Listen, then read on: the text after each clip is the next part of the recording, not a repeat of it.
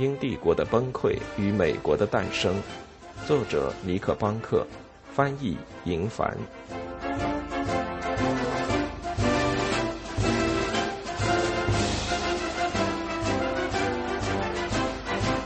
第九章：波士顿清查事件序曲。你的做法让人大为满意。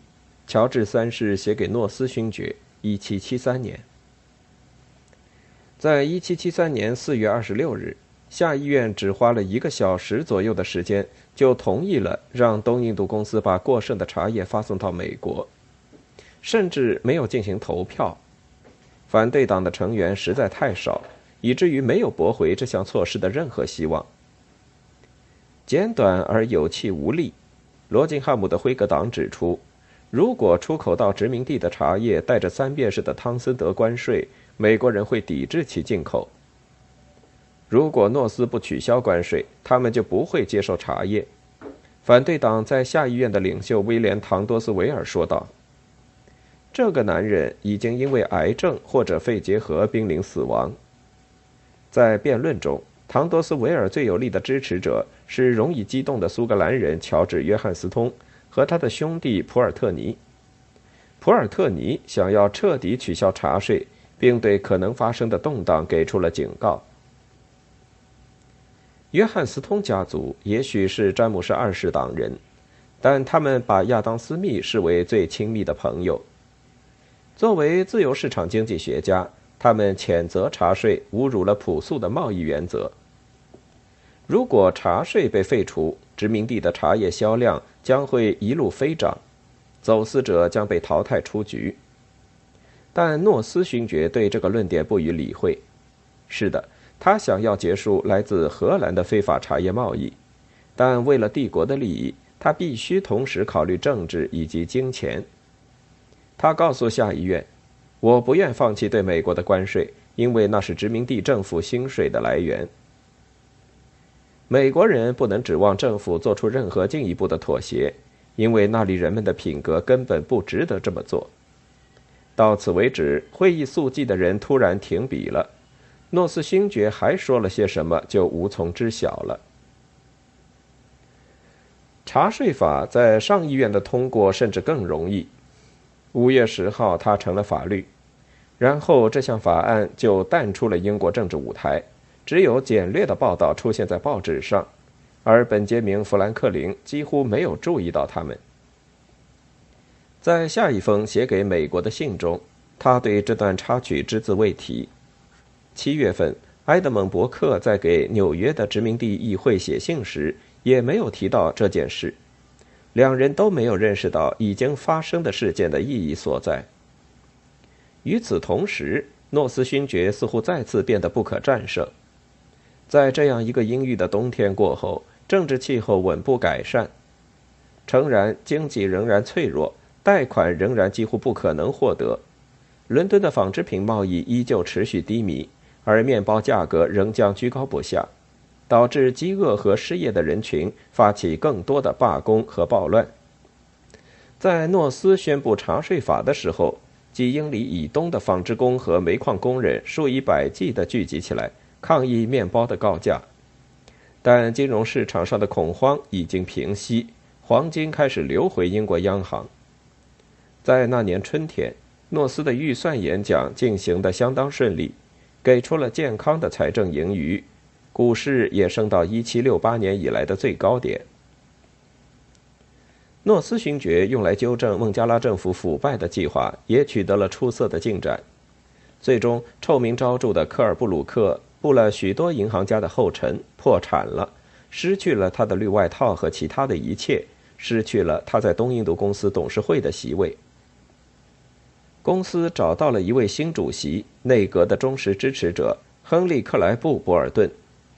即便如此，诺斯从四月底开始，花费了艰难的七个星期，才使对印度调整法案获得通过。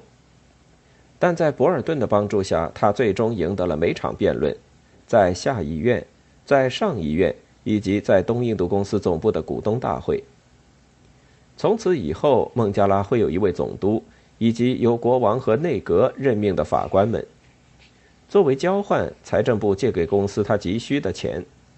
在六月的最后一周，挽救公司免于崩溃的交易终于达成，这场金融危机也终于被化解了。在这样的背景下，太容易把新英格兰的问题看作一场局部的小冲突，认为它产生的后果不会多于南卡罗来纳州没完没了的争吵。整个1773年，在诺斯勋爵和乔治三世之间往来的所有信函中，从来没有一次提到过美国。他们关注着别的地方，波罗的海和地中海地区。他们想要赢得一场辉煌的胜利，想提振国民的信心。在春季和初夏，当输送茶叶的计划越来越接近完成时，英国与法国又一次逼近了战争的边缘。战争的恐慌是频繁的，但这次被看作是自从福克兰群岛事件以来的三年中最严重的一次。尽管这次危机被诺斯勋爵很好的化解，但这次成功带来的结果却有利有弊。英国变得过于自信。他们获得了暂时的强大，但在外交上却更加孤立。在一定的时候，这将对他们在北大西洋和加勒比海地区的战略地位产生严重的影响。瑞典1772年的革命间接地引发了战争的恐慌。在斯德哥尔摩，年轻的国王古斯塔夫三世在路易十五的公然支持下，对议会发动了一场军事政变。对此，俄罗斯人开始磨刀霍霍地警告法国：如果他打算把瑞典变成满足其在波罗的海地区野心的工具，俄国将采取先发制人的行动。很快，消息传到英国，法国人正在武装他们的舰队，不是在属于他们国家的大西洋海岸，而是在南部港口土伦。看起来，他们要攻击一支俄罗斯舰队，那是凯瑟琳大帝派到爱琴海去消灭奥斯曼帝国的。作为他的宏伟计划的一部分，法国和俄国就要开战吗？如果是这样，那么结果似乎是普通的欧洲人之间的冲突。但某些东西会将英国的利益置于非常危险的境地。英国既不希望法国，也不希望俄国成为欧洲大陆的主宰。虽然俄罗斯人很有可能凭借外交或金钱取胜，但法国也永远不值得信任。所以，英国行动的方向是要对付他们二者。四月二十四日，在下议院讨论查税法的两天前，桑威治勋爵下令一艘护卫舰出航到直布罗陀海峡，观察法国人的一举一动。火船已经准备就绪，必要时会进入土伦港，并把法国人的舰队在停泊处烧毁。国内的皇家海军也开始为出征做准备。打算吓退法国人的舰队，或者在必要时击沉他们。那个时代，在任何战争爆发的初期，都会有一场排兵布阵的速度竞赛，而英国往往必须要获得胜利。他们的外交政策取决于作为威慑工具的海军。如果海军是可靠的，那么他们必须在一次像这样的情况下迅速完成部署。但出于经济原因，和平时期，大部分舰队都龟缩在码头里，他们的桅杆和帆都存储在岸上，并且舰队只保留了最基本人员。据估计，法国拥有七十四艘战舰，而英国的战舰接近一百三十艘，但其中许多都在修理，只有八十艘左右可以用于军事行动。理论上说，即便是这八十艘舰船做好出海的准备，也需要四周左右的时间。所有的目光都集中到了桑威治勋爵身上，他一直不知疲倦地为目前这样的危机做着准备。对桑威治来说，他的军官们正求战心切。对这支地中海特遣舰队的领导人选，桑威治做出了明智的选择——查尔斯·桑德斯。这位水手在1759年的魁北克战争中帮助詹姆斯·沃尔夫上将成功登陆。这位司令说。如果我出海，就会发生战争。而仅此一次，英吉利海峡的水手们在没有强征入伍的情况下踊跃出征。收到命令的两天之后，桑德斯上将的十艘战舰已经在海上了。三个星期当中，国家的命运悬而未决，而报纸吹响了爱国号角。然后，一封来自巴黎的加急信被送到伦敦。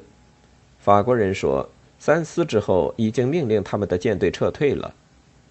仅仅六个月前，腓德烈大帝还称英国是软弱、优柔寡断的。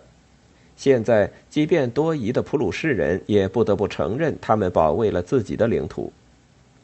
然后，远非向法国人抛出橄榄枝，英国人选择给他们另一个教训。